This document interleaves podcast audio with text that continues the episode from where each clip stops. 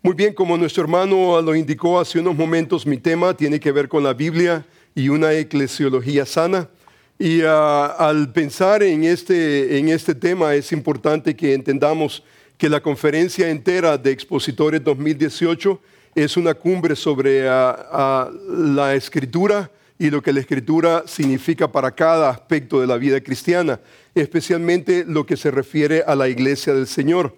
Los temas que hemos venido tratando y que, van a continuar, que se van a continuar tratando tienen que ver con la hermosura de la escritura, la palabra, el canon, la Biblia y la hermenéutica, cómo interpretar bien la palabra de verdad, la suficiencia de la escritura, temas que ustedes uh, esto ya han estado uh, engranando, han estado uh, disfrutando. mi responsabilidad en esta charla tiene que ver con lo que la Biblia significa, especialmente para la iglesia. Eh, eh, y hablo de, la, de la iglesia en un concepto local qué es lo que eso significa para la iglesia de hoy, cómo ella básicamente trae esa salubridad, cómo trae esa salud a la iglesia del Señor. Así que esto, ah, esa es la tarea que nos, ah, nos trae en este momento, en esta hora. Y ah, me gustaría, en forma de introducción, tratar dos aspectos. por un lado, un lado histórico y por el otro lado, algo personal. Hemos escuchado nosotros acerca de la reforma la reforma protestante ha sido básicamente ah, considerada a través de los historiadores como un evento, ah, un, evento, un mega evento en la historia de la iglesia. Y sabemos que hasta el día de hoy los efectos los, los tenemos, los vivimos. la iglesia ha sido increíblemente Ah, bendecida a través de ah, esa reforma. Y subyacente a la reforma protestante hay básicamente cuatro preguntas que la reforma ah, traía cuatro preguntas contundentes, eh, especialmente en relación a la Iglesia Católica que clamaba autoridad y clamaba básicamente a, una autoridad aún sobre encima de las escrituras. Estas cuatro preguntas tienen que ver con cómo una persona es salva, Número dos, ah, ¿dónde reside la autoridad religiosa? ¿Quién es el que tiene la última palabra en asuntos de práctica y de creencia? Número tres, ¿qué es la iglesia? Usted se da cuenta que la reforma traía estas preguntas, necesitaba responder a estas preguntas. Número cuatro, ¿cuál es la esencia realmente de la vida cristiana? Ah, eh, que cuando pensamos nosotros en, en la vida cristiana, ¿cuáles son esas disciplinas de gracia que realmente producen en el creyente, en el cristianismo, estabilidad y salubridad. Y entonces ah, e, en estos cuatro postulados, cuatro preguntas, ah, básicamente dos de ellas tienen que ver increíblemente con la iglesia. Número uno, la autoridad, quién tiene la última autoridad. Y número dos, la pregunta, ¿qué es la iglesia? Y entonces ah, eh, al responder estas preguntas, los grandes reformadores como Lutero, como uh, Calvino, Knox, cada uno de ellos básicamente establecieron que ah, la, la, seriedad de estas preguntas se podía contestar con lo que nosotros históricamente entendemos como las cinco solas. Ahora, esas cinco solas, sola significa básicamente en latín solamente, cinco solas. Usted recuerda sola escritura, sola gracia, sola fide, solus Christus y número cinco, soli deo gloria. entonces la concentración de nuestra charla de hoy tiene que ver con sola escritura. Y entonces sola escritura o solamente escritura tiene que ver básicamente con la afirmación bíblica que la Biblia es inerrante, la Biblia es autoritaria, la Biblia básicamente tiene que ser el libro que rigen nuestro diario vivir, no solamente como individuos, pero a eh, la vida de la iglesia en general. Entonces la escritura y solamente la escritura es la norma por la cual toda la enseñanza, toda la doctrina ah, de, la Biblia, ah, toda la doctrina, la, iglesia tiene la responsabilidad de respetar. Entonces, a Martín Lutero, por ejemplo, hay un episodio muy importante en la vida de él, cuando básicamente él fue enjuiciado y entonces él declaró elocuentemente y él le pidió básicamente a la iglesia católica eh, eh, en una manera increíble, esto es, ah, eh, esto es una, una historia tremenda, él dijo cuando... Ah, ah, le pidieron a, retractarse de sus enseñanzas protestantes, usted recuerda estas palabras que él dijo, que me es, dice, que me convenza mediante el testimonio de las escrituras, claros argumentos de la razón, porque no le creo, dice al Papa, ni a los concilios, ya que han demostrado a menudamente que han errado contradiciendo a sí mismo las sagradas escrituras.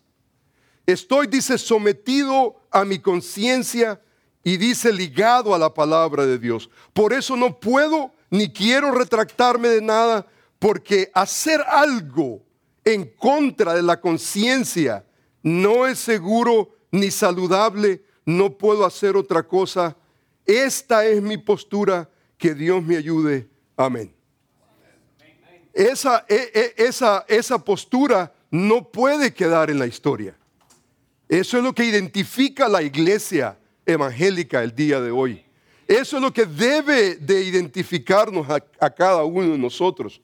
nosotros que de alguna otra manera ah, somos parte de la iglesia del Señor, nosotros necesitamos tener esa convicción. Entonces, ah, eh, por un lado, el aspecto histórico de nuestra fe, de nuestras posturas, sola escritura, la, la, máxima autoridad, la realidad que la iglesia no es la que inventa la autoridad, no es la que inventa la escritura, no es la que interpreta solamente la escritura sobre encima de la escritura misma.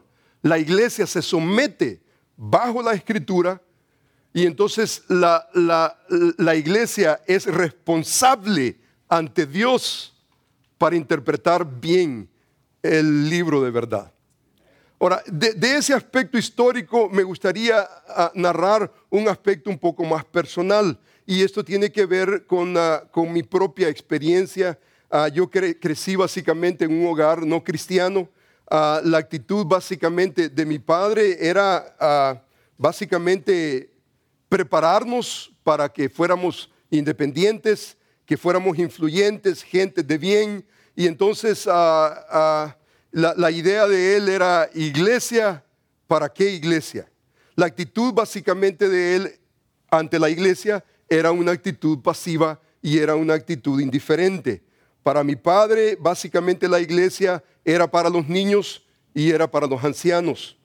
E, el lugar donde básicamente la gente venía se casaba y donde se hacían servicios fúnebres. Y entonces la mentalidad en la que yo crecí fue indiferencia para la iglesia. Ah, de ahí en adelante, básicamente, el Señor me salvó a los 17 años. Yo tuve un encuentro con el Señor. El Señor ah, derramó su gracia en mí. Y entonces no solamente ah, comencé yo a tener una afinidad con mi Señor, pero una afinidad también con la iglesia del Señor. Y entonces con el tiempo, básicamente la iglesia comenzó a tomar una relevancia muy importante para mi vida. Un hombre que influyó increíblemente en mi vida fue el pastor que yo tuve. El hermano Doña fue un hombre que no solamente me enseñó el Evangelio por tres meses, fue un hombre que me predicó el Evangelio de Jesucristo, pero no solamente me enseñó el Evangelio de Jesucristo, me enseñó a amar la iglesia me enseñó a amar la iglesia de tal manera que la iglesia para mí vino a ser, vino a ser no un pensamiento secundario, sino que vino a ser algo que, de lo cual, si el Señor dio su vida por su iglesia, ¿quiénes somos nosotros para no dar nuestra vida por la iglesia? Y entonces ah, eh, el hermano Doña fue un instrumento que Dios utilizó para comenzar a tomar conciencia no solamente en mi relación con el Señor, pero mi relación también con la iglesia del Señor. Y entonces ah, llegó un momento en que el Señor ah, no solamente derramó su gracia en salvación, pero el Señor me llamó al ministerio. Y entonces ah, yo recuerdo que yo le anuncié a mi padre que el Señor me estaba llamando al ministerio. Y lógicamente la reacción de él fue una reacción terriblemente negativa. Ah, e-, él a ese momento de la vida ya había, ya había tenido una experiencia con Cristo, pero él todavía estaba, ah, e-, e-, estaba inmaduro para entender muchas cosas de la vida. Y entonces, ah, básicamente mi padre no, se, no reaccionó en una manera muy positiva ante el anuncio y entonces el, envolvimiento para la iglesia era básicamente perder mi tiempo.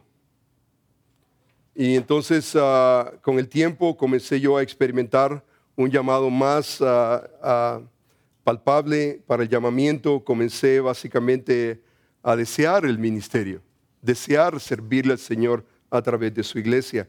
Entonces la actitud de mi padre, aún ya como creyente, ah, básicamente la idea era de inmadurez, el sentimiento era que la iglesia básicamente existía para solamente apaciguar la conciencia, sentirnos bien, pero él nunca jamás concebía que la iglesia existía para que nosotros pudiéramos vivir nuestros sueños y nuestros esfuerzos y volcar nuestra vida completa para la iglesia del Señor. Desafortunadamente, esta desvalorización de la iglesia no es solamente única, mía, personal. Esto es muy probable la experiencia de muchos. La experiencia, por un lado, por un lado, en tal vez nuestro contexto latinoamericano, es ah, tal vez que la iglesia, ah, digamos, ah, formal, la iglesia católica, es la que interpreta y nadie más tiene autoridad para interpretar la escritura y para vivir la escritura. Pero por el otro lado, en una manera personal, eh, eh, esa desvalorización por la iglesia básicamente existe en nuestra sociedad y desafortunadamente en nuestra sociedad evangélica muchas veces no tenemos un alto concepto de la escritura.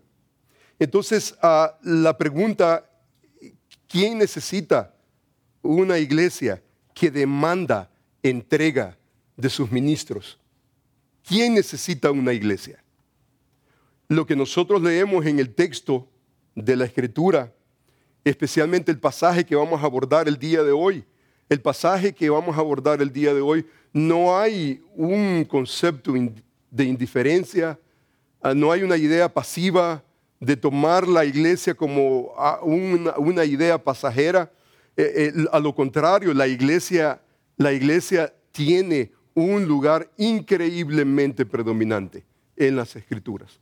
El día de hoy vamos a tratar, vamos a hacer una semi exposición de ese pasaje que usted ve allí en Primera de Timoteo y vamos a tratar la manera de entender lo que el apóstol Pablo nos ayuda a, eh, eh, eh, comprender en cuanto a la eclesiología, cómo la Biblia es instrumental para que nosotros podamos crear esa eclesiología sana. Ah, ah, básicamente esta idea de nuestros días, Mucha gente ve, por ejemplo, la membresía de la iglesia, la participación de la iglesia como algo realmente ah, no importante. Algunos dicen, la iglesia nos salva, Cristo salva, no necesitamos cristianidad, lo que no necesitamos cristianidad, pero no necesitamos esta iglesia que se ha inventado básicamente iglesiadad. Esa idea de iglesia eh, no es muy bienvenida. Cristo sí, pero la iglesia no. E, e, esa actitud que otros dicen, por ejemplo, yo soy una buena persona, una persona moral, creo en Dios, trato bien a mi familia, a mi prójimo, lo respeto porque yo necesito una iglesia. E, jóvenes, por ejemplo, tienen esta idea, la religión organizada es algo que simplemente no va conmigo. Ah, básicamente otra gente dentro de la iglesia dice, nosotros deberíamos de predicar a Cristo, no a la iglesia, lo cual es correcto, pero ¿qué es lo que significa eso? ¿Qué es lo que significa cierto, correctamente debemos nosotros de predicar a Cristo? Ese es nuestro mensaje.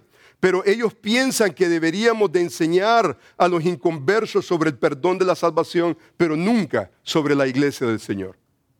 Entonces, e, esa mentalidad, esa objeción en contra de la iglesia, no necesitamos ir a las cantinas, no necesitamos ir a las calles, Dentro de las iglesias muchas veces tenemos esas objeciones. Otros, por ejemplo, miembros muchas veces de iglesias muestran con su ausencia, su falta de envolvimiento a la iglesia, básicamente esa misma objeción. Tal vez no lo dicen, tal vez intelectualmente no lo creen, pero en su diario vivir básicamente niegan completamente la importancia de la iglesia.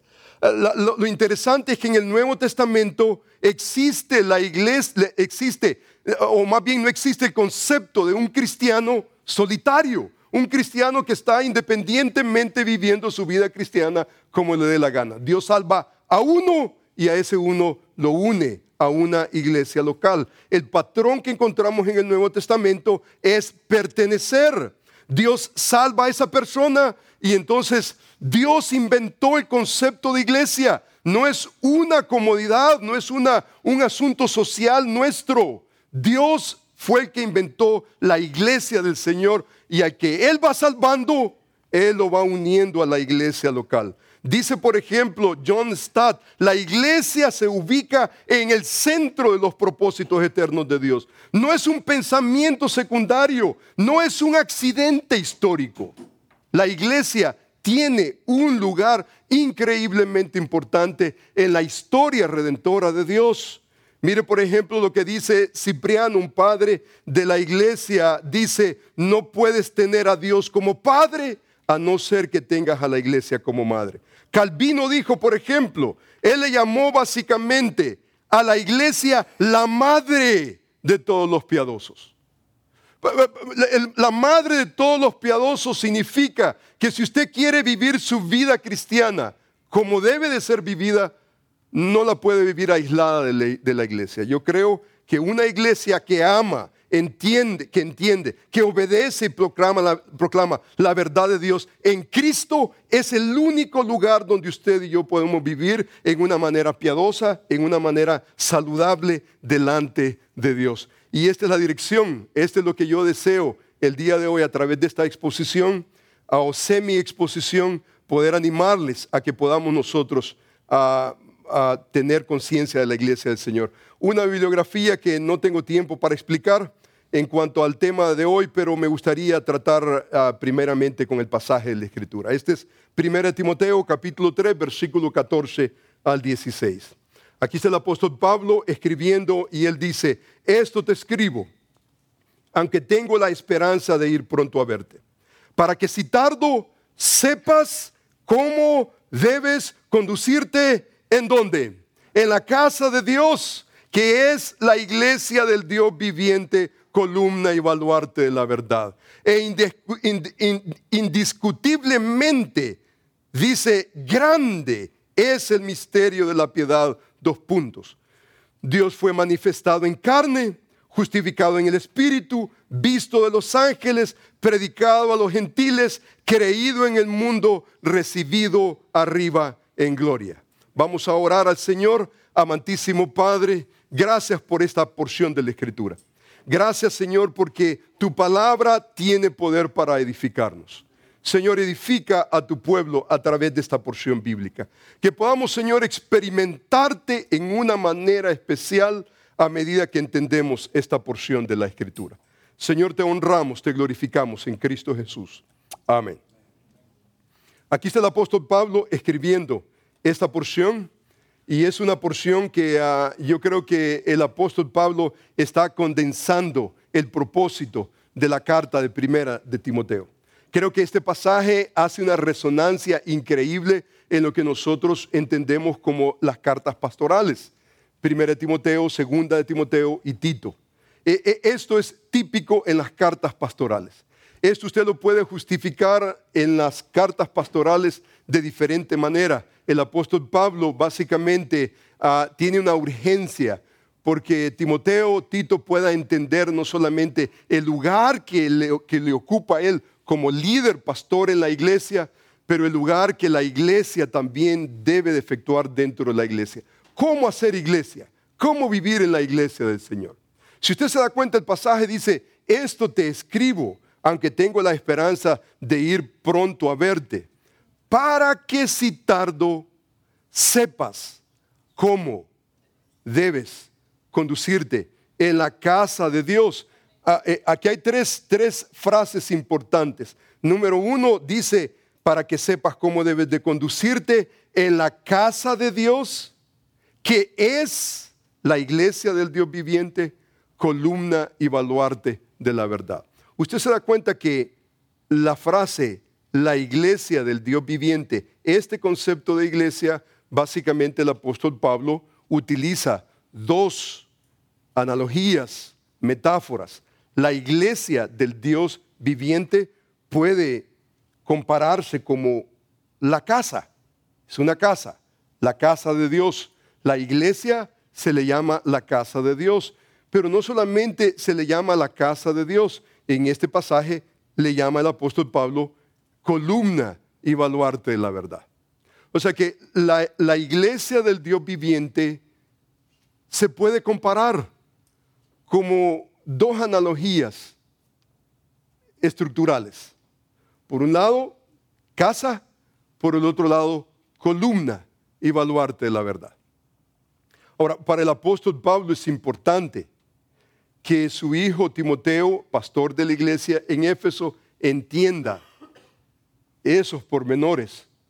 El apóstol Pablo le está escribiendo a Timoteo y le dice, esto te escribo, esto yo te escribo.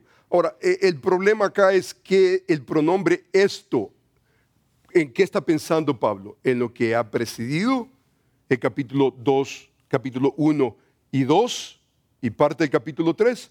¿O la carta completa. Si usted se da cuenta, e, el pasaje es increíblemente claro, increíble. Esto te escribo. Yo creo que el, apóstol Pablo tiene en mente no solamente lo que ha presidido, que lo que ha presidido básicamente en el capítulo 1 tiene que ver con sana doctrina. Número 2, sana relaciones. Capítulo 2, sanas relaciones a hombres y mujeres. El lugar que la mujer debe de jugar en la iglesia y el lugar que el hombre debe de jugar en la iglesia. O sea que sana doctrina, sanas relaciones. No usurpar el lugar que me corresponde en la iglesia del Señor. Si soy hombre, Dios tiene un lugar para mí en la iglesia. Si soy mujer, Dios tiene un lugar en la iglesia del Señor. Usted puede leer no solamente el capítulo 1, el capítulo 1 tiene que ver con la sana doctrina. Pero el capítulo 2 comienza a introducir las relaciones hombres, mujeres, y entonces lo, lo, clasifica en maneras increíblemente claras. Y entonces, ¿qué hace en el capítulo 3? En el capítulo 3 lo que hace es introducir un tratado sobre el liderazgo sano. Sana doctrina, sanas relaciones y un liderazgo sano, espiritual. Si alguno anhela obispado, buena obra desea, pero es necesario que el obispo sea irreprensible. Y entonces describe no solamente a los ancianos, pero describe también a los diáconos. Eso no es un accidente. Cuando Pablo dice, esto te escribo, eh, está, está pensando en lo presidido, capítulo 1, 2 y 3 o está hablando de toda la carta? Yo creo que imperativamente, gramaticalmente, gramaticalmente, tiene que ver esa, ese pronombre se utiliza en las cartas pastorales usualmente para connotar algo que él ha escrito en el pasado, capítulo 1, 2 y 3. Pero teológicamente tiene un significado aún mayor. Tiene un significado de la carta completa. Porque la pregunta es, entonces, el capítulo 4 no se aplica y el 5 no se aplica y el capítulo 6 tampoco. No, absolutamente. O sea que gramaticalmente podemos decir que esto se refiere al, capítulo 1, 2 y 3, pero teológicamente tiene que ver con la carta completa. O sea que lo que el apóstol Pablo está plasmando en este pasaje es el propósito de su carta. Ahora, esto es importante. Hay dos elementos para tratar la manera de entender un escrito. Nosotros como intérpretes es muy importante que cada texto podamos, podamos razonarlo y entenderlo a través de su contexto. Y entonces en, en la carta primera de Timoteo no solamente vemos propósito, pero vemos también nosotros ocasión.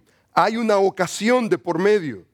Y entonces el pasaje nos habla no solamente del propósito de la carta, pero la ocasión. ¿Qué es lo que el apóstol Pablo está viendo en la iglesia en Éfeso que le está provocando escribir lo que está escribiendo? O, sea, esto es contundente para nosotros que lo entendamos.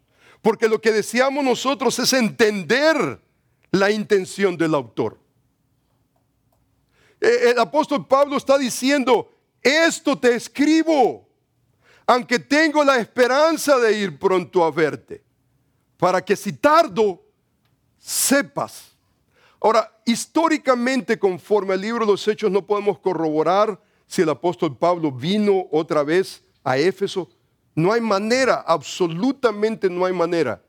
Han habido intentos de tratar de reconstruir si Pablo regresó a Éfeso o no regresó. Pero usted se da cuenta que eso es hasta cierto punto irrelevante. La realidad es que Pablo escribió. Él no sabía si iba a llegar, si iba a regresar. Pero el interés de Pablo, si yo no llego, aquí está lo escrito. E, el, verbo que utiliza es grafao, que es, tiene que ver con grafe, tiene que ver con el escrito sagrado de Dios. Esto te escribo, dice, aunque tengo la esperanza de ir pronto a verte, para que si tardo, para que tiene que ver con esa cláusula de propósito. Este es el propósito, para que sepas. Ahora, eh, hermanos, esto es importante porque tal vez nosotros podríamos pensar, oh, para que sepas, muy bien, para que añadamos, a nuestro conocimiento, nuestro repertorio. Pero la realidad es que el verbo ginosco ahí, ese verbo, es un verbo muy especial. No solamente un verbo especial, pero usted se da cuenta que el verbo está acompañado también con una palabra que dice para que sepas cómo. ¿Cómo? O sea que el énfasis no es en el aspecto intelectual. Tiene que ver con eso, pero es más que eso. E, e, el, verbo ginosco es, e, es, la, Septuaginta, por ejemplo, cuando traduce el capítulo 4, por ejemplo, del libro de Génesis, cuando dice que Adán conoció a su mujer, el verbo es yadá, la Septuaginta. Toma ese verbo y utiliza el verbo ginosco. Ahora usted se da cuenta que el capítulo 4 dice que Adán conoció a su mujer, pero no conoció a su mujer intelectualmente. ¿Y cómo te llamas? No. Fue un conocimiento experimental. Esto te escribo, aunque tengo la esperanza de ir pronto a ver, para que si tardo sepas cómo. O sea que esto no puede ser solamente un asunto intelectual. Es eso, pero es más que eso. Es un conocimiento que exige y demanda una practicalidad.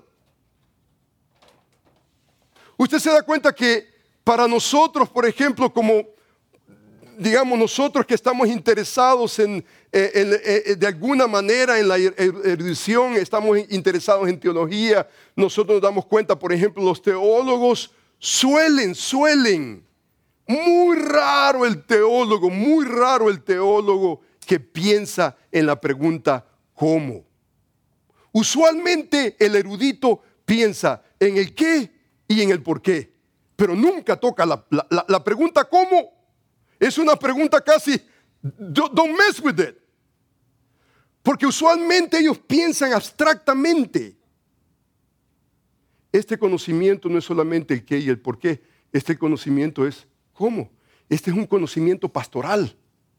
El pastor teólogo es el que piensa, no solamente en el qué y en el por qué, pero piensa en el cómo.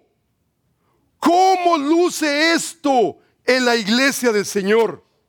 Pablo está preocupado no como un teólogo, pero como un pastor, tratando la manera de ayudar a Timoteo. Mira, esto es tan vital que tiene que ser experimentado.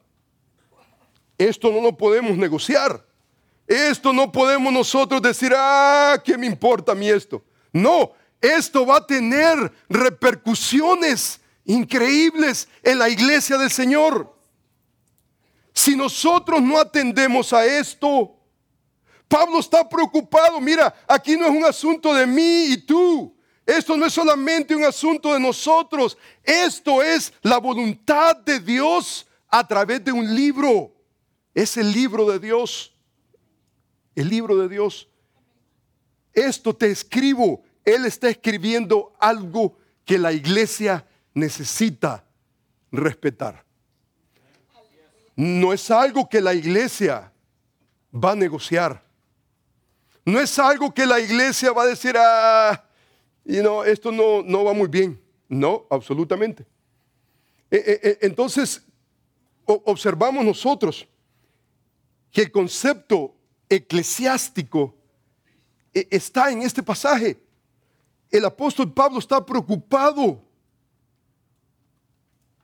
porque Timoteo, y no solamente Timoteo, pero la iglesia entera, puede entender cómo experimentar a Dios en la iglesia de Dios. Es fundamental, increíblemente fundamental. E, e, el tiempo, el tiempo va volando rápidamente, rápidamente. La palabra iglesia, usted se da cuenta que esa palabra viene de ese vocablo eclesía que era utilizado en siglos anteriores a la era cristiana para referirse a una asamblea de personas constituidas con una membresía muy pero muy definida.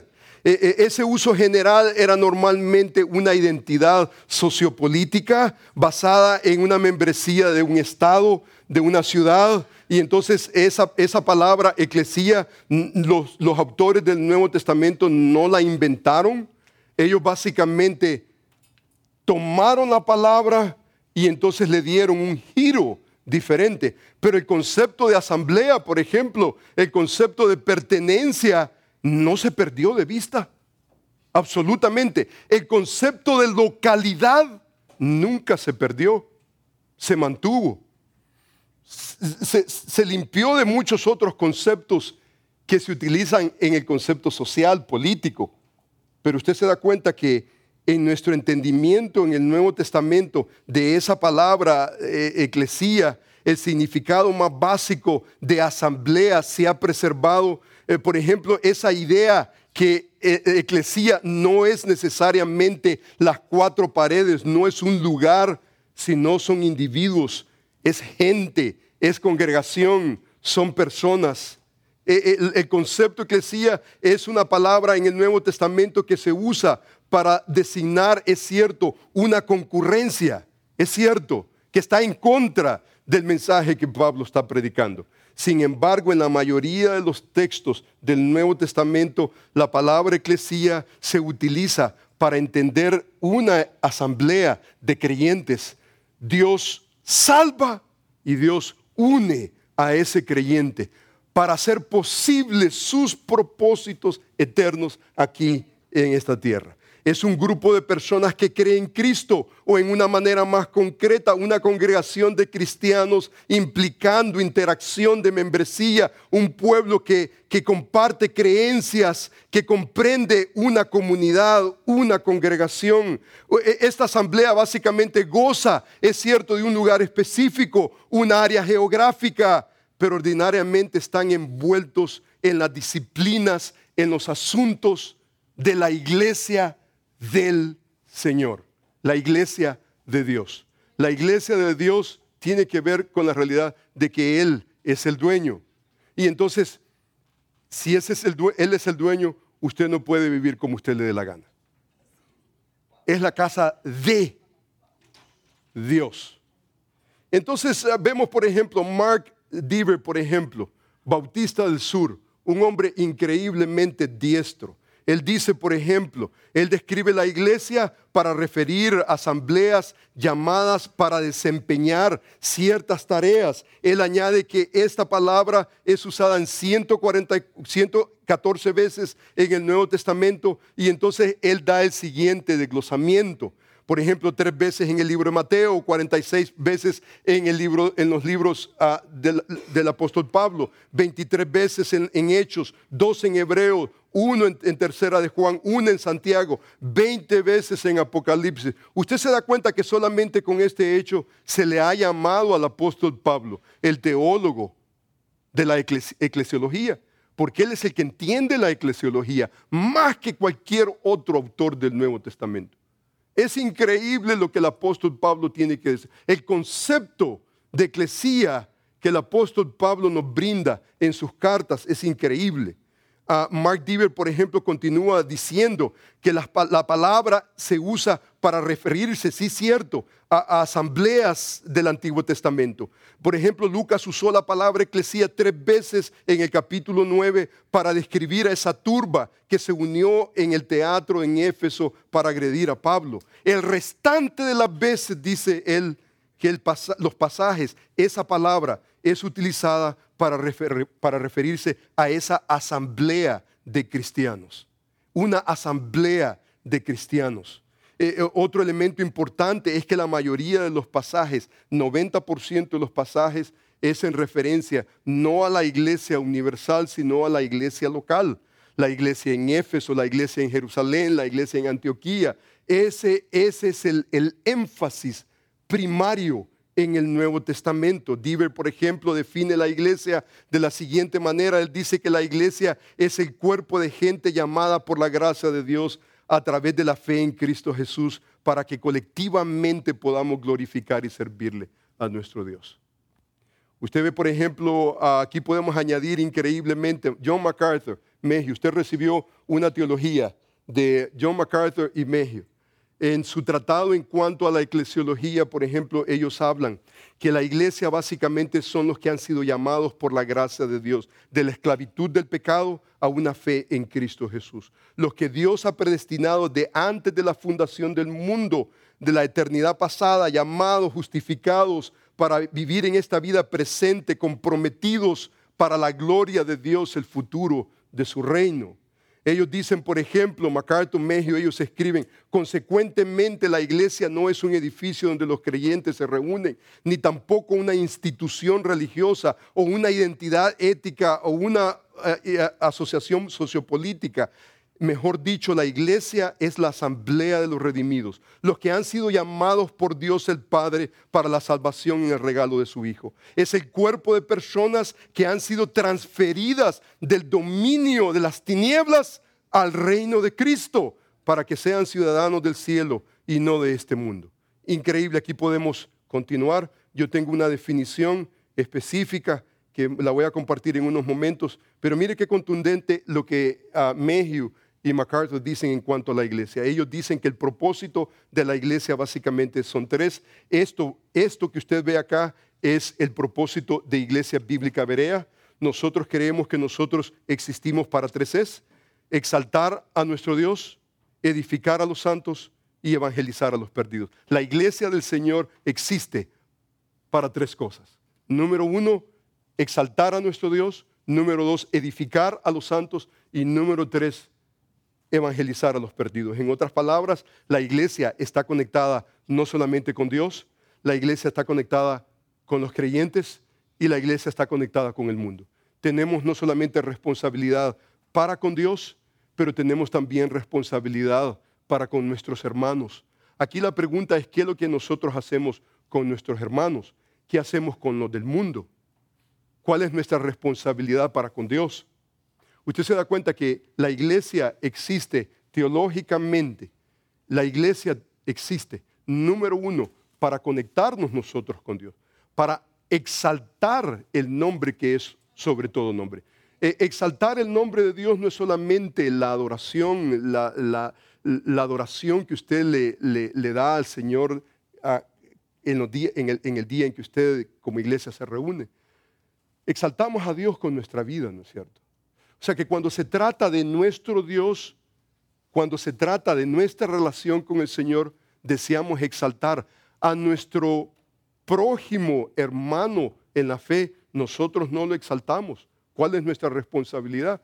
Nuestra responsabilidad es edificarlo. El lugar que Él tiene no es el lugar que Dios tiene. Solamente Dios tiene un lugar y es un lugar único. Solamente Dios es digno de ser alabado y exaltado. Pero nuestro hermano, ¿qué vamos a hacer con nuestro hermano? Necesitamos nosotros edificar a nuestro hermano. ¿Qué hacemos nosotros con el perdido? Nosotros necesitamos evangelizar al perdido, necesitamos alcanzar al perdido. O sea que el propósito de la iglesia, el propósito de la iglesia a través de las páginas del Nuevo Testamento es número uno, exaltar a nuestro Dios. Número dos, edificar a los santos. Y número tres, alcanzar, evangelizar al perdido. Esto es increíblemente fundamental. Usted se da cuenta que el apóstol Pablo define la iglesia en el pasaje que estamos tratando. Ese pasaje define a la iglesia dentro de su sociedad, la define en maneras pero increíblemente potentes, maneras en que usted y yo necesitamos entenderlo. Si queremos nosotros vivir el propósito de la iglesia, necesitamos entender qué es la iglesia del Señor. Y entonces el pasaje, por ejemplo, que estamos en, ah, e, observación, en ah, exposición, dice de la siguiente manera, dice el pasaje de la siguiente manera, esto te escribo, aunque tengo la esperanza de ir pronto a verte, para que si tardo, sepas experimentalmente cómo debes conducirte en la casa de Dios, que es la iglesia del Dios viviente, columna, baluarte de la verdad. ¿Por qué Pablo está definiendo la iglesia en esos términos? ¿Por qué Pablo está definiendo la iglesia eh, con esas metáforas, con esas imágenes? ¿Qué es lo que le causó al apóstol Pablo escribir lo que la iglesia es? ¿Por qué para Pablo le, le por, qué Pablo se sintió necesitado de hacer una pausa en el capítulo 3 y escribir el propósito de su carta? Contexto es importante, porque el contexto nos enseña la ocasión. Este es el propósito. Pero usted se da cuenta que la ocasión que se está viviendo en las cartas paulinas, específicamente pastorales y específicamente este pasaje de 1 Timoteo, es contundente. Porque ¿qué es lo que le está provocando a él? ¿Qué es lo que le está viviendo? Aquí es donde viene la ocasión. Y la ocasión es increíblemente importante. Aquí está Pablo, aquí está Timoteo, está la iglesia. Y uno de los elementos constantes, constantes en la carta de Primera de Timoteo, usted lo ve en las cartas pastorales. Pero un elemento que usted ve es que el ambiente que se está viviendo es un ambiente pernicioso, un ambiente amenazante. Los falsos maestros están alrededor. En este pasaje bíblico encontramos nosotros ocasión, no propósito. El propósito lo encontramos en capítulo 3, el pasaje que estamos tratando. Pero aquí está la ocasión. Mire la ocasión. El apóstol Pablo le escribe a Timoteo, como te rogué que te quedases en Éfeso, muy importante, Éfeso, cuando fui a Macedonia, para, mire usted, cláusula de propósito, para que mandases a algunos que no enseñen diferente doctrina, ni presten atención a fábulas y genealogías interminables que acarrean disputas más bien que edificación en Dios, que es por la fe. Así te encargo ahora. E, esto que nosotros vemos acá es ocasión. ¿Por qué Timoteo existe? ¿Por qué Timoteo le mandó, ¿por qué Pablo le mandó a Timoteo quedarse en Éfeso? ¿Por qué? Usted se da cuenta del ambiente que está viviendo. El ambiente básicamente de falsos maestros. El ambiente que está viviendo básicamente es para que mandes a algunos que no enseñen diferente doctrina. De Heterodidáscalos tiene que ver con esa idea una doctrina que no es conforme a la sana doctrina. O sea que hay sana doctrina y hay otra doctrina. Y usted se da cuenta que esa otra doctrina, dice el versículo, incipientemente esto se ve a través de toda la carta. Dice el versículo, que mandes a algunos que no enseñen diferente doctrina, que no dice que no presten atención a fábulas, genealogías interminables que acarrean qué cosa?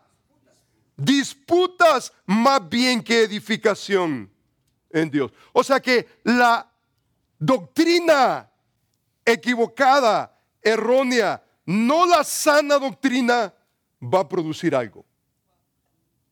Y lo que va a producir no es lo que Dios quiere producir en la iglesia de Dios. No olvidemos que la iglesia es la iglesia de Dios.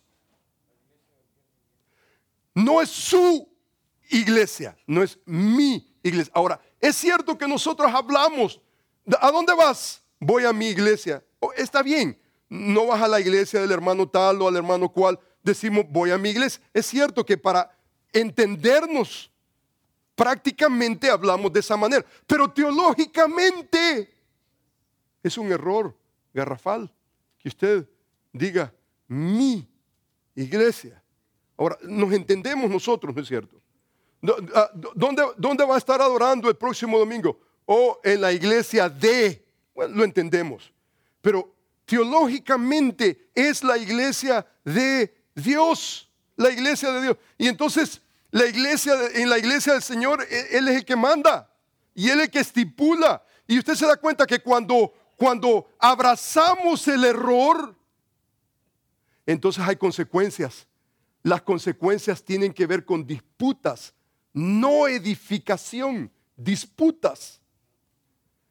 Y yo creo que la iglesia local está atravesando hoy en día, esto no, esto no es de antaño, esto no es solamente Éfeso, esto en cada historia de la iglesia, en cada segmento de la iglesia, hay una amenaza en contra de la verdad de Dios.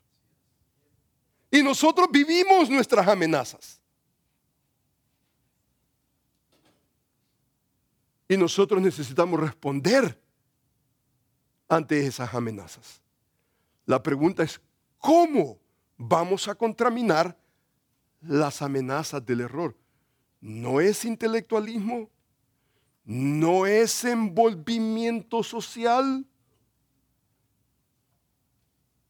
Pablo es claro, contundente. Y vamos a regresar a la prescripción que Pablo nos enseña.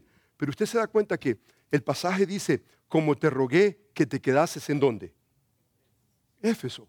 Eso no está de por más, de por más. Eso. Porque, ¿dónde está Timoteo? Éfeso. Y usted se recuerda, se recuerda que la historia de la iglesia bautista en Éfeso, perdón, ¿verdad? La, la, la primera iglesia bautista en Éfeso estaba siendo increíblemente amenazada. Ah, este no es el comienzo de la iglesia. Esta no es el comienzo de la iglesia en Éfeso. No es. ¿Usted se recuerda que el apóstol Pablo reunió a los ancianos?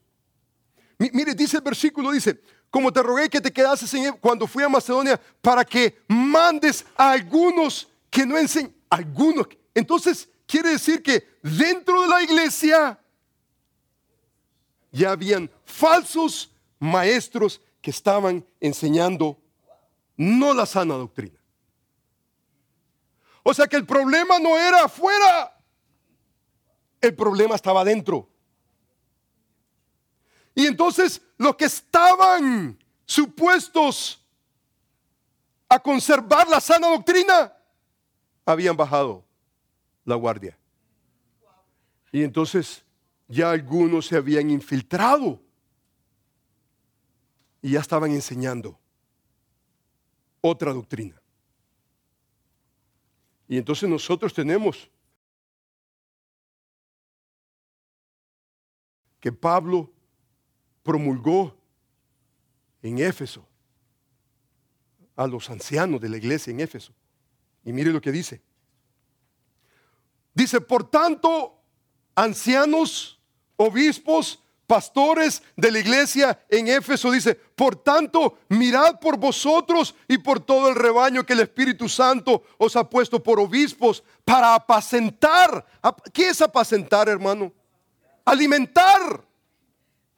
Usted lee otras versiones, aún en inglés, to feed, to feed es alimentar la iglesia del Señor, la cual Él ganó por su propia sangre, porque yo sé que después de mi partida entrarán en medio de vosotros lobos rapaces que no perdonarán al rebaño y de vosotros mismos. Wow. O sea, que esto es lo que está pasando. Por lo menos, por lo menos, por lo menos, por lo menos dos años después. Lobos rapaces han entrado en la iglesia y aún ancianos mismos, líderes de la iglesia, que no saben la sana doctrina, están contaminando. En lugar de apacentar la grey de Dios, se han volcado a las fábulas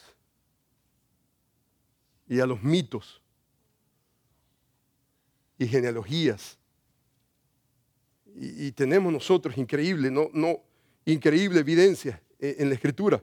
Pero mire, por ejemplo, el contenido de los errores que encontramos en, en, las cartas pastorales. Desecha las fábulas profanas, dice, ah, y de viejas, ejercítate para la piedad. Eh, desecha por un lado fábulas, absolutamente. Ejercítate en la piedad. Esa palabra piedad es increíblemente importante. Manténgala en mente, nos va a servir cuando regresemos al versículo que estamos exponiendo.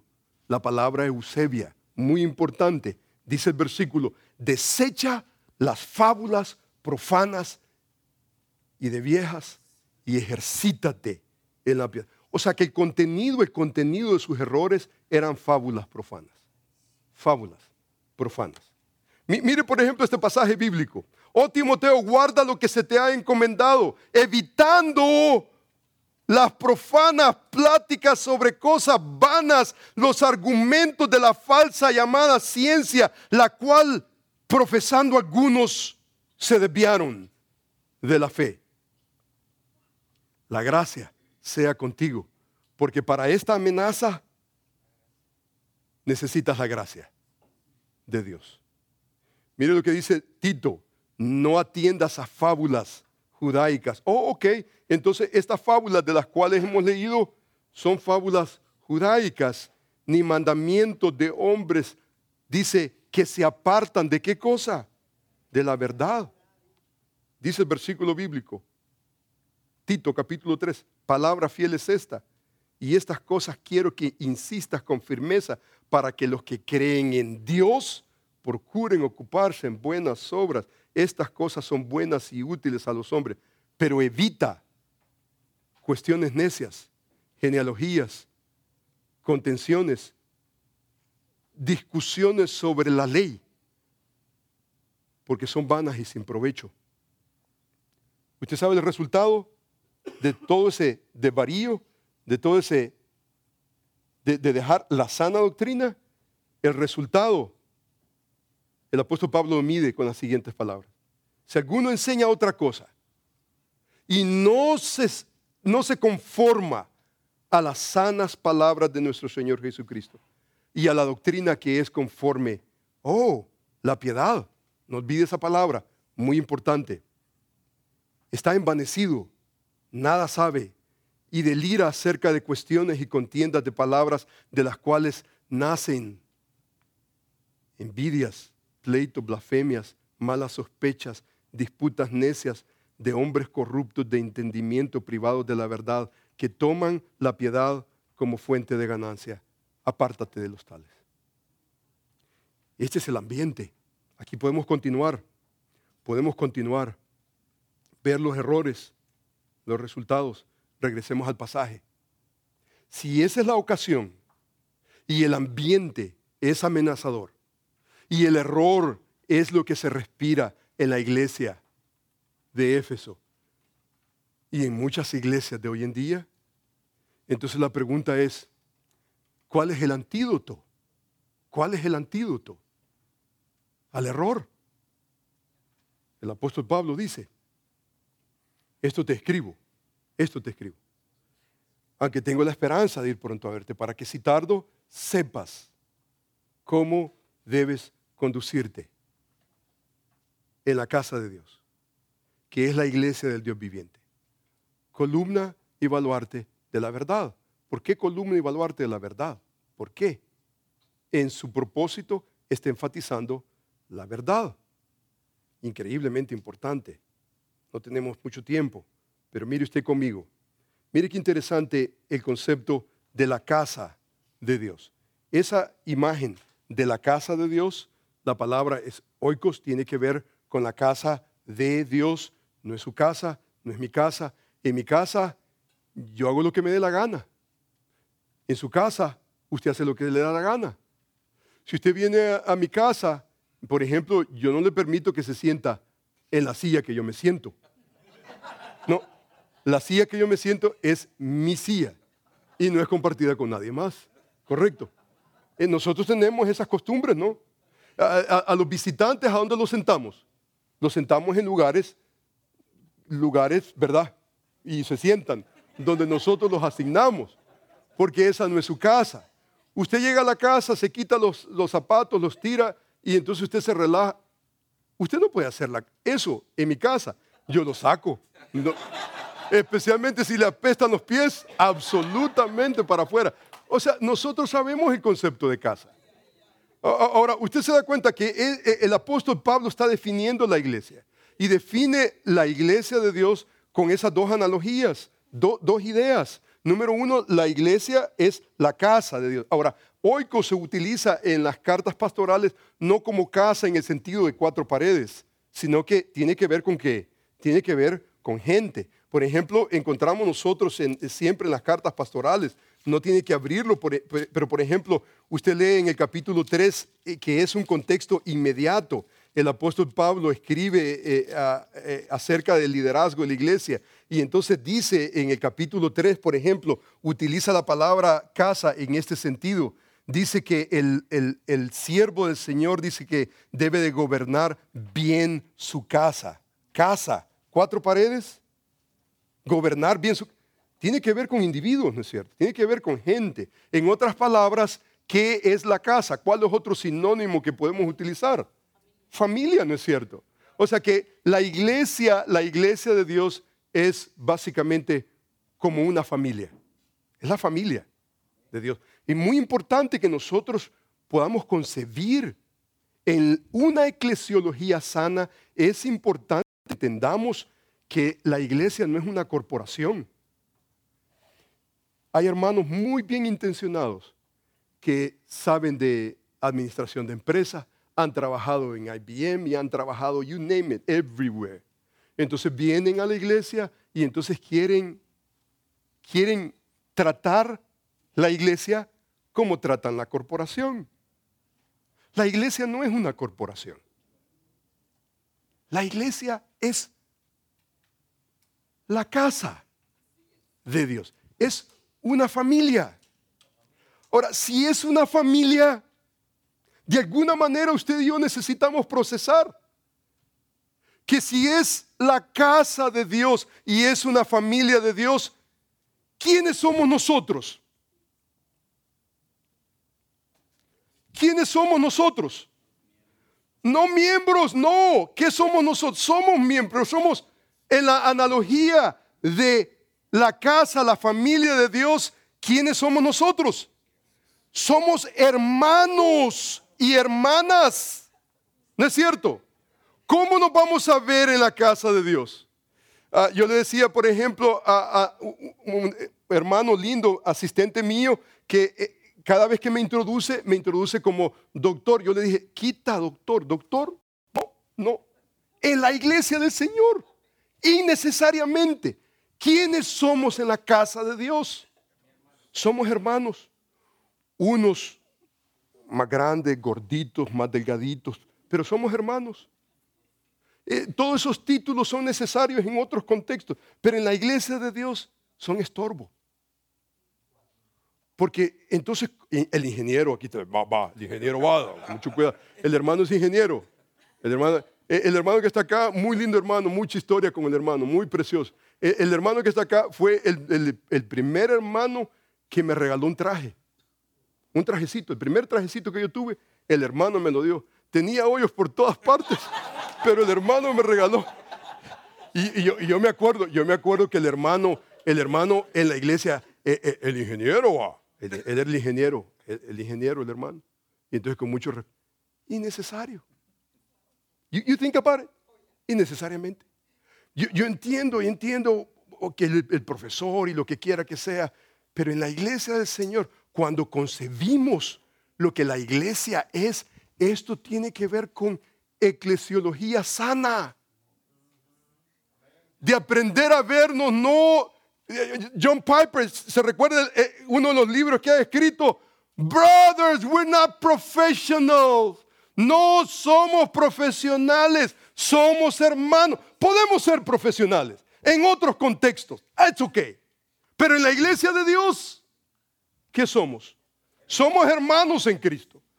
Y necesitamos el respeto de los hermanos y el cariño de los hermanos. Usted se da cuenta que cuando una iglesia es saludable y fomenta una relación de hermanos y es una iglesia amorosa, ¿a quién atrae? Lo que usualmente atrae es gente que está golpeada, que necesita ser amada. Muchas veces tenemos la imagen que la iglesia tiene que ser, wow, esa imagen impresionante para atraer a los profesionales. No, la iglesia tiene que atraer con el amor de Cristo, el amor que nosotros hemos experimentado, el amor que nosotros hemos recibido de Dios. Debemos nosotros de alguna u otra manera en nuestras relaciones. Y entonces la gente viene y la gente usualmente que viene golpeada, ¿sabe por qué se identifica con iglesias saludables? ¿Sabe por qué? Porque no van a ser despreciados. En una corporación, si usted no produce, ¿qué le hacen? ¡Pum! ¿No es cierto? Pero en la iglesia de Dios hay dignidad, hay respeto, porque Dios nos ha tratado. Dios no, Dios no nos ha dicho, ¿A cuánto produces? No.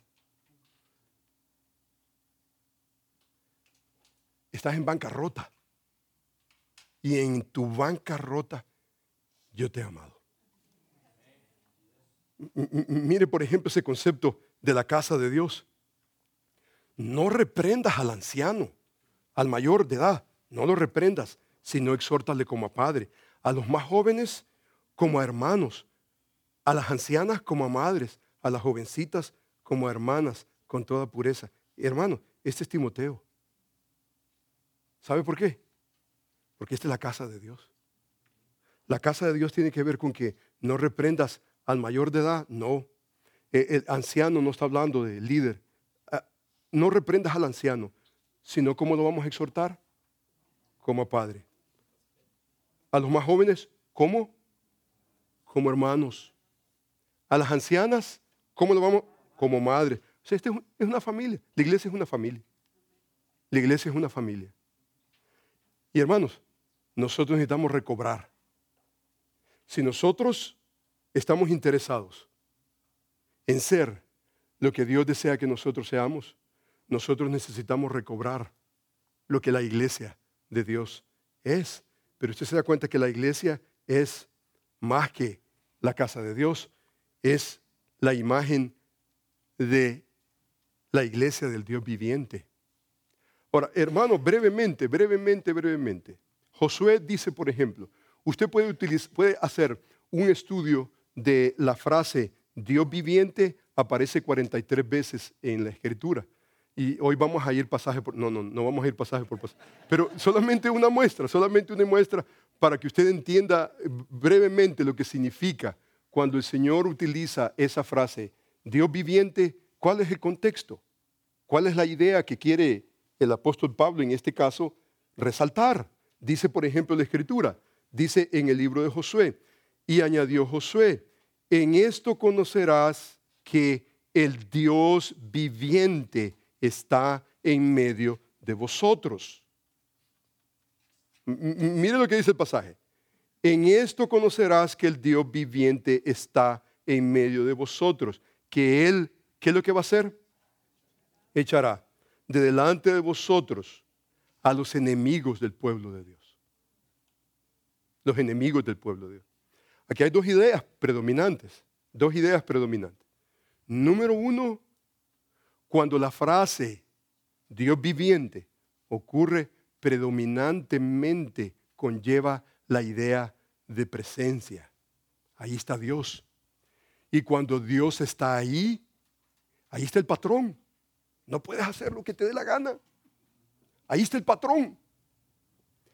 El Dios viviente tiene que ver no solamente con la realidad de que Él está ahí, presente, pero hay cosas que Él le repugnan, que no las puede permitir.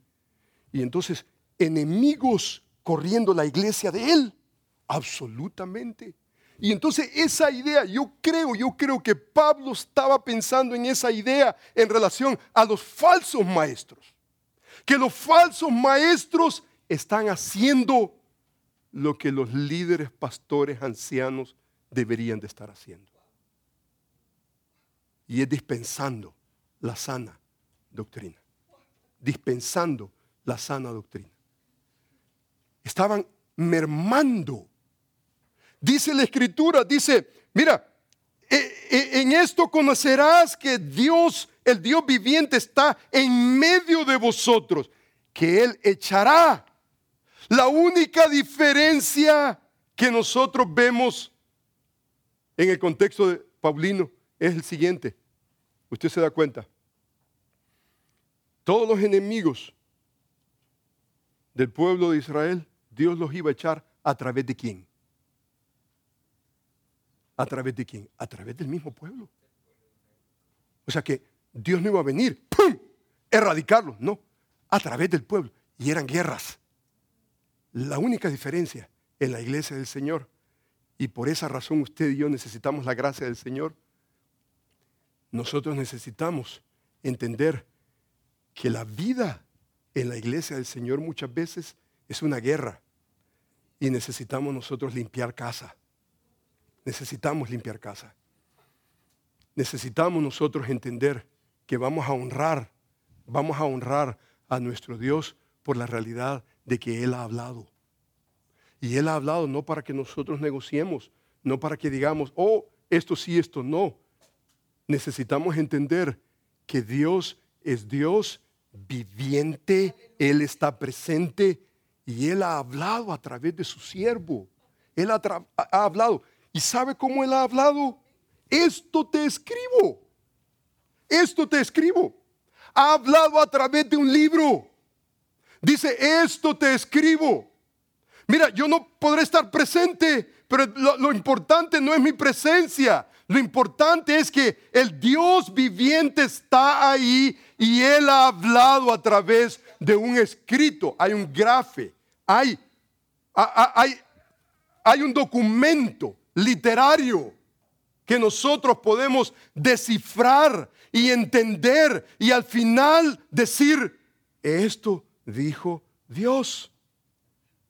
O sea, en otras palabras, entendemos nosotros que esa imagen del Dios viviente es la imagen que Él propaga aún en Segunda de Corintios. Él dice, y, ¿y qué acuerdo hay entre el templo de Dios y los ídolos? Porque vosotros sois el templo del Dios viviente, como Dios dijo, habitaré y andaré entre ellos y seré su Dios y ellos serán mi pueblo. Ser viviente, Dios viviente, ese concepto del Dios viviente, Él está ahí. Y necesitamos nosotros entender que todo lo que nosotros hacemos en la iglesia del Señor es para su gloria. Que si Él ha hablado, no es para menospreciarlo. Él ha hablado para que nosotros cumplamos sus propósitos. Usted se da cuenta que una de las bellezas de los reformadores, una de las grandes herencias de los reformadores, básicamente protestantes, ha sido la convicción que debemos de vivir la vida, debemos de vivir la vida a la luz de la presencia de Dios, bajo la autoridad de Dios y para la gloria de Dios la convicción de que Dios está ahí. Y la escritura dice, no podemos burlar a Dios. Usted y yo no podemos burlar a Dios. especialmente en la casa de Dios, especialmente en la iglesia de Dios. No podemos ignorarlo. Entonces, ese concepto, por ejemplo, de la casa de Dios, el Dios viviente. Mire, por ejemplo, esta designación, columna y baluarte de la verdad. Columna y baluarte, la, la iglesia es columna y baluarte de la verdad. La iglesia, por definición, es columna y baluarte de la verdad. Usted se da cuenta que el vocabulario estructural que describe esa relación de la iglesia con la, con la verdad es increíble. Por ejemplo, la, la, la Biblia de las Américas usa columna y sostén de la verdad. La pregunta es, ¿cómo la iglesia sostiene la verdad? ¿Cómo la iglesia sostiene la verdad? ¿Cómo la iglesia es columna, baluarte, sostén de la verdad? Especialmente a la luz del ambiente que respiramos. Oh, está bien, hablemos de fe, pero no de doctrina. ¿Cómo?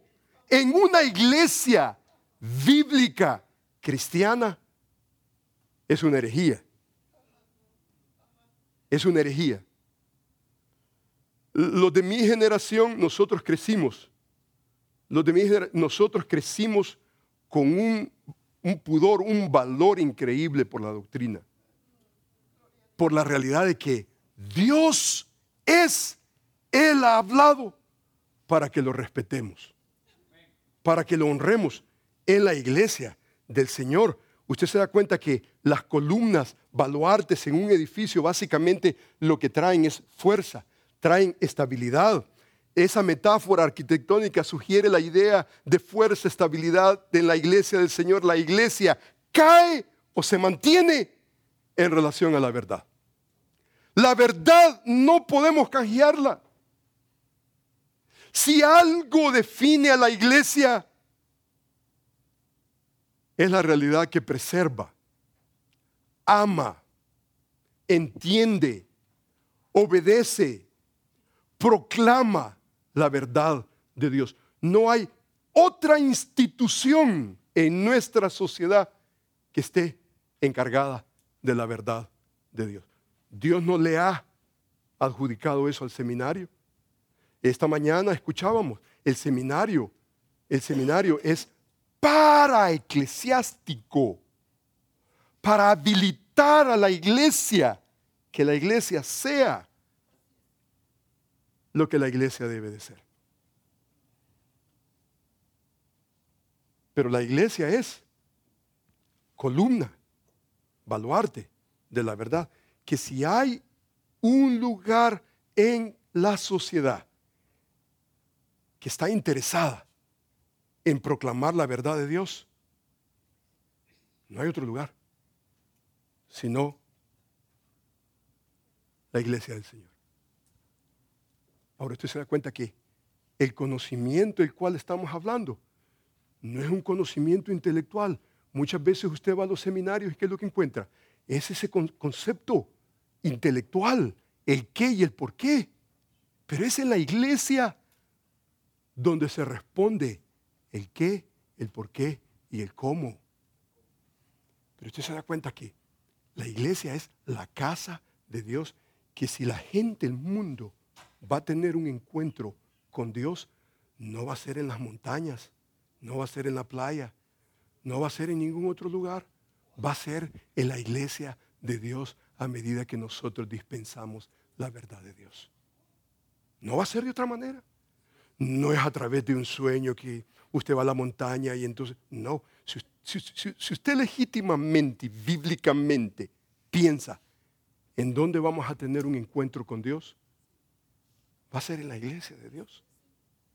Va a ser en la iglesia de Dios. La iglesia tiene que recuperar no solamente la realidad de familia, pero tiene que recuperar la realidad de que todo lo que nosotros hacemos, hablaba yo por ejemplo e, en una reunión de líderes, ¿qué es lo que nosotros en la iglesia hacemos? Tenemos culto de adoración. ¿Qué es lo que hacemos que no adora a Dios? ¿Qué lo y entonces lo único que trajimos, anuncios. Y entonces Anuncios, nada más, anuncios. Todo lo que hacemos conscientemente, conscientemente, es para adorar a Dios. Y no hacemos nada, nada, nada. Anuncios, nada más. Y entonces, ¿cómo quitamos los anuncios? Y el problema es cómo quitamos los anuncios. Y entonces no podemos quitar los anuncios. Entonces hemos inventado cuántas cosas, ¿no? Hemos inventado tantas cosas, tratar la manera, porque ¿qué es, lo que, ¿qué es lo que nosotros deseamos cuando venimos a un culto de adoración? Que supuestamente, supuestamente nosotros creemos que la casa de Dios, del Dios viviente, que Él está ahí presente para que nosotros le adoremos, le glorifiquemos, le demos toda la honra para que lo representemos adecuadamente con la verdad que Él ha hablado. Él no solamente está ahí, pero Él ha hablado. Y nosotros tenemos responsabilidad. La iglesia de Dios tiene responsabilidad por representar a Dios y representarlo correctamente. Dice la escritura, increíblemente, usted se da cuenta que la palabra, esa palabra, aleteías, es una palabra que tiene sinónimos increíbles a través de las cartas. Increíble pasaje, increíble carta, increíble, precioso concepto de lo que es la verdad de Dios. Pero usted se da cuenta que el pasaje que estamos tratando se mueve de una narrativa a una qué? A una poesía. Usted se da cuenta que la reina Valera respeta. La reina Valera respeta que hay una narrativa y entonces ¿qué es lo que hace? ¡Pum! Suficiente para decirle al autor qué cosa. Al lector, ¿qué es lo que le dice? Oh, aquí hay dos géneros literarios. Hay un género narrativo, pero hay un género también poético. Y entonces, el versículo 16 es considerado como un himno, un poema que exalta la cristología. Muy, muy pocos en el Nuevo Testamento. Ahora aquí la pregunta, la pregunta que yo tengo es, ¿por qué el apóstol Pablo está trayendo ese poema? ¿Por qué se mueve de teología a doxología? ¿Por qué? Yo, creo que eh, esto no es un accidente. El apóstol Pablo está pensando y está pensando lógicamente. Él está pensando y está pensando, mira, este es el propósito de tu existencia en Éfeso, en San José, en no importa dónde sea, donde, donde el Señor te tenga. Este es el propósito tuyo. Tu propósito como hombre de Dios. Este es, este es tu propósito de existencia. Entiende lo que la iglesia de Dios es. La iglesia se define como columna, baluarte de la verdad. Ahora usted se da cuenta que la reina Valera tiene un punto ahí y luego después del punto tiene una E. Ahora, en el original básicamente lo que usted encuentra es una CAE. Es, un CAE, es básicamente una conjunción subordinada. Y entonces, eh, ah, eh, hay versiones, usted lee las diferentes versiones, ¿qué es lo que hacen con ese CAE? Dice, E, indiscutiblemente. E, esa CAE está de alguna manera uniendo la idea anterior con el himno que viene. La trata la manera de unirla. Pudo haber comenzado indiscutiblemente, pero no, comienza, comienza con una conjunción subordinada. En otras palabras, la última idea con que se quedó, ¿cuál es? La idea es la verdad. Y entonces hay una puntuación que en el original no está.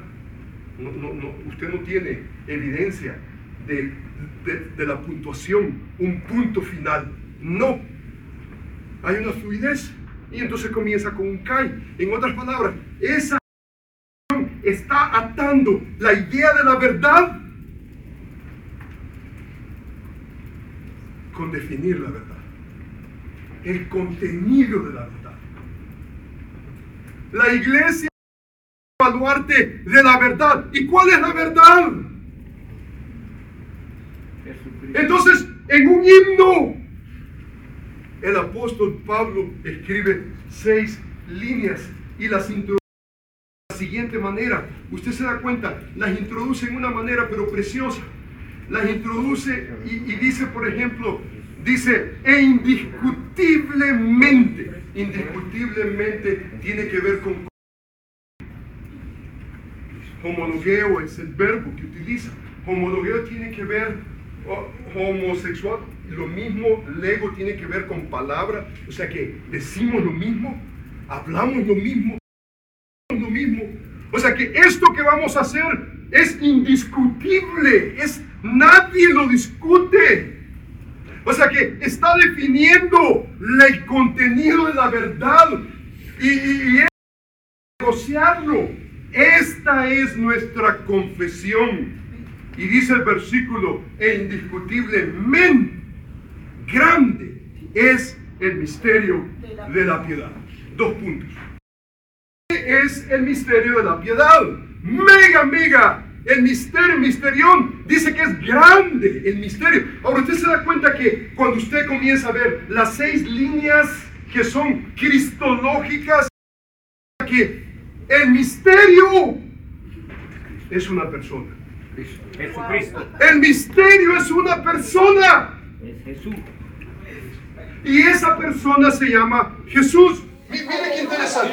Esto es lo que hace la, mire lo que hace la Reina Valera. La Reina Valera, en mi consideración, a- a- a- hace lo que tal vez no debería de hacer, pero con mucho respeto. Dice, por ejemplo, la Reina Valera. Dice, dice, grande es el misterio de la piedad o la piedad. Dice, Dios fue manifestado en carne, justificado en el Espíritu, visto de los ángeles, predicado a los gentiles, creído en el mundo, recibido arriba en gloria. ¿Quién es Él? Jesús. Jesús, ¿verdad? No es Dios. Ahora sabemos que Jesús es Dios. No cuestionamos bajo ningún punto de vista la deidad de Cristo. Pero la realidad es que en el original, los manuscritos más antiguos, la palabra que utiliza es esta palabra que usted ve acá. Esta palabra, ups, la palabra host. Esa palabra es un pronombre personal que si usted tiene otras versiones, usted lo puede corroborar y es, no es un artículo definido, sino que es un pronombre personal que es él, él, no Dios, él. Ahora, usted sustituye a Dios con él y tiene todo el sentido del mundo. Él fue, él fue manifestado en carne. ¿Quién es él? Jesús, ¿no es cierto? Ahora sabemos que Dios, que Jesús es Dios. No, ese no es el problema acá en esta traducción. Eh, eh, Él fue manifestado en carne. ¿Quién fue justificado en el Espíritu? Visto de los ángeles, ¿quién fue visto de los ángeles? Mire, predicado a los, ¿quién fue predicado a los? Usted se da cuenta, tiene sentido cuando usted respeta que está en los manuscritos más antiguos. Entonces, el, el, el himno completo es altamente Cristo. De la encarnación. ¿Usted se da cuenta de eso? De la encarnación de Cristo a la glorificación. En otras palabras, usted se da cuenta que podemos nosotros conceptualizar encarnación, resurrección, proclamación, recepción, glorificación. Cada uno de estos puntos nos tomaría otras dos horas para tratar solamente de, de poder, apreciar, apreciar lo que me interesa, lo que me interesa en esta del, del tiempo. Son solamente dos categorías. Dos categorías. Usted se da cuenta que cada uno de los verbos, cada uno, todos, todos, no hay excepción, cada uno está escrito en un modo pasivo, una voz pasiva. ¿Qué es lo que significa eso?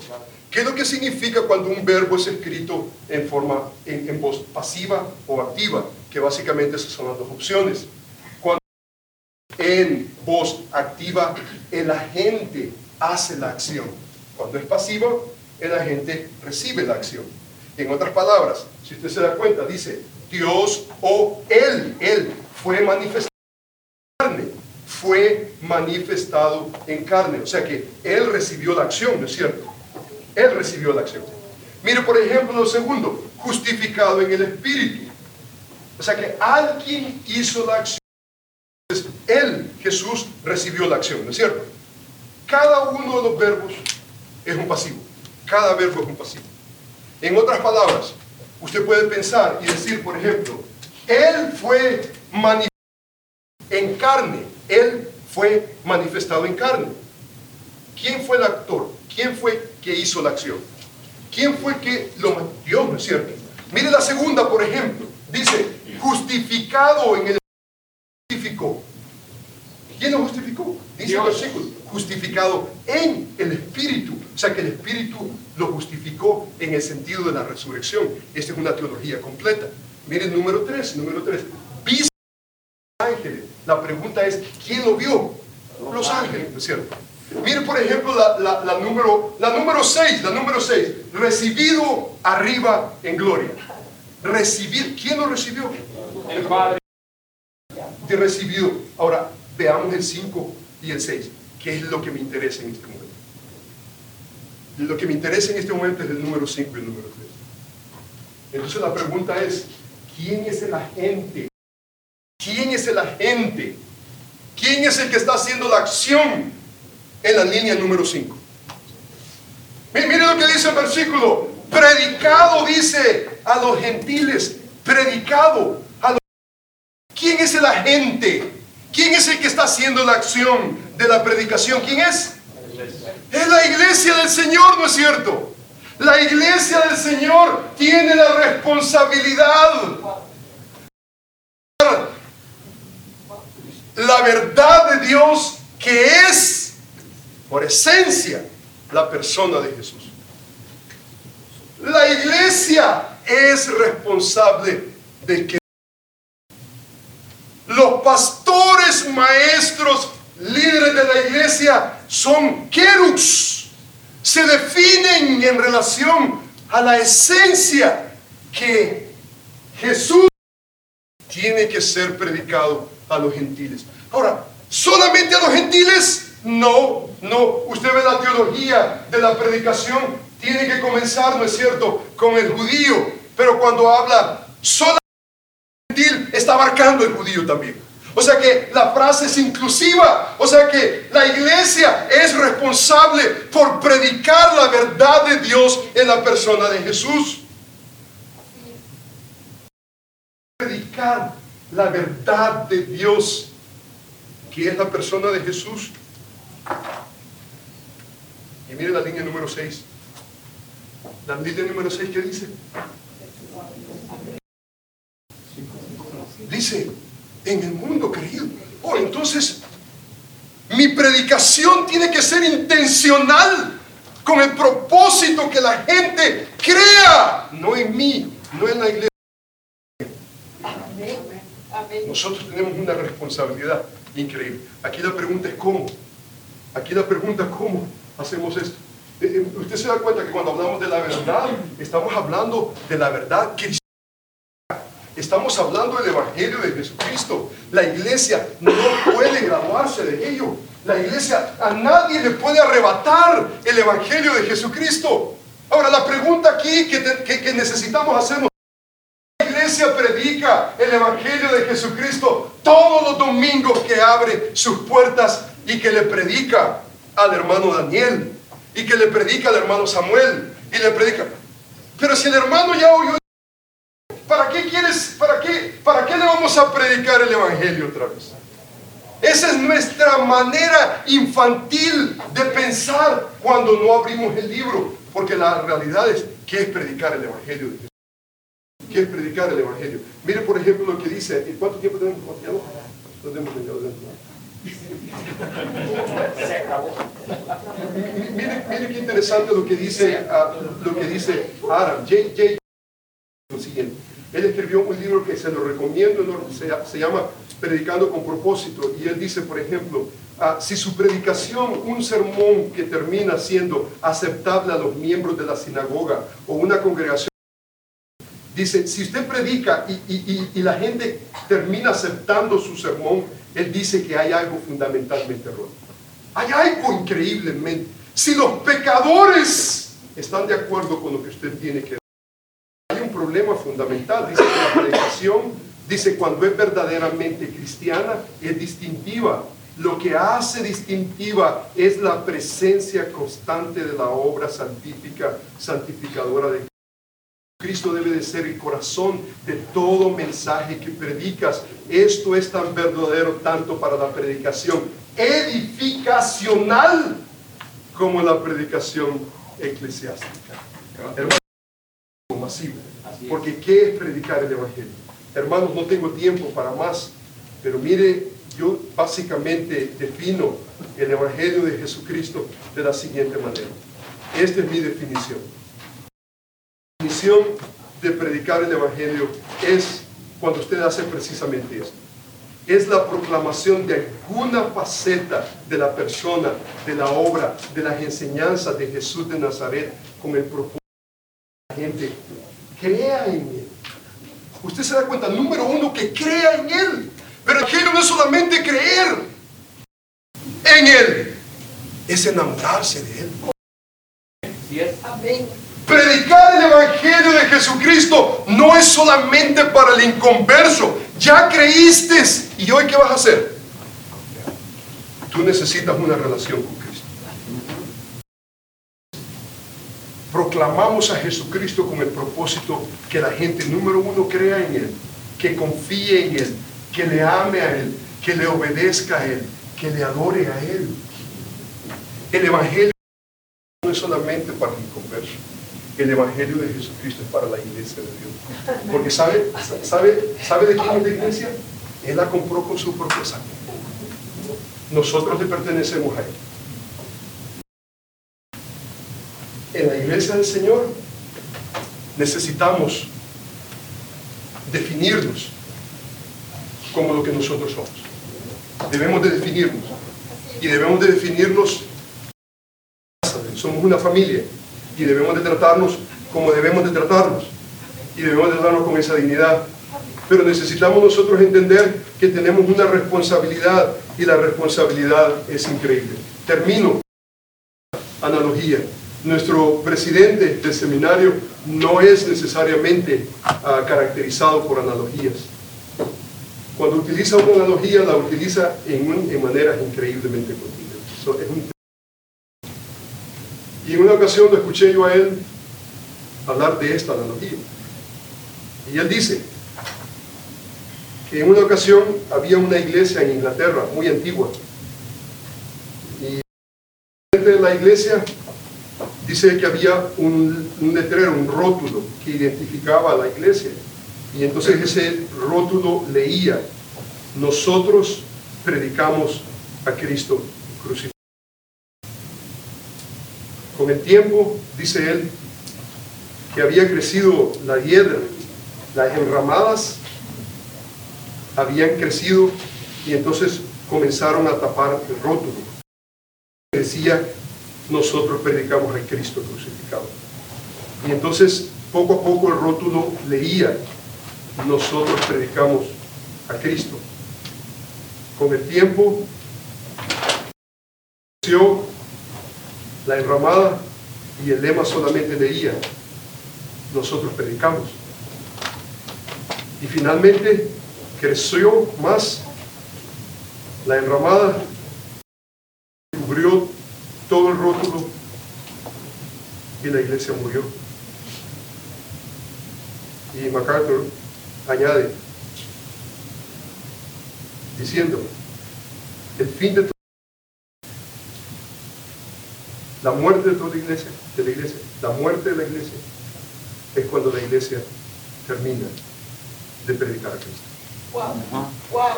Hermanos, necesitamos no solamente creer en Cristo, necesitamos nosotros confiar en Él, necesitamos amarlo a Él, necesitamos obedecerlo a Él, necesitamos adorarle a Él, necesitamos nosotros proclamar a Cristo. Vamos a orar al Señor. Amantísimo Padre, te damos gracias, te honramos, te glorificamos, porque tú eres, Señor, sobre encima de nosotros. Gracias por la Escritura, Señor, que nos define. Gracias, Señor, porque una eclesiología sana comienza con el libro, respetando el libro, obedeciendo el libro, viviendo el libro, proclamando ese libro. Señor, te bendecimos, te damos gracias porque aquí somos pastores, algunos de nosotros, somos líderes. Señor, y te responsabilidad con la iglesia del Señor. Y la responsabilidad prima- primaria, dice la Escritura, que debe ser apto para enseñar. Señor, enséñanos, Padre bendito, a ser aptos para enseñar. Aptos verdad, esa verdad cristológica, esa verdad que salva, esa verdad que nos define. Señor mío, tu palabra dice, por quien vuelvo a sufrir dolores de parto hasta que Cristo sea formado en nosotros. La iglesia de Cristo tiene el desafío de ser como Cristo.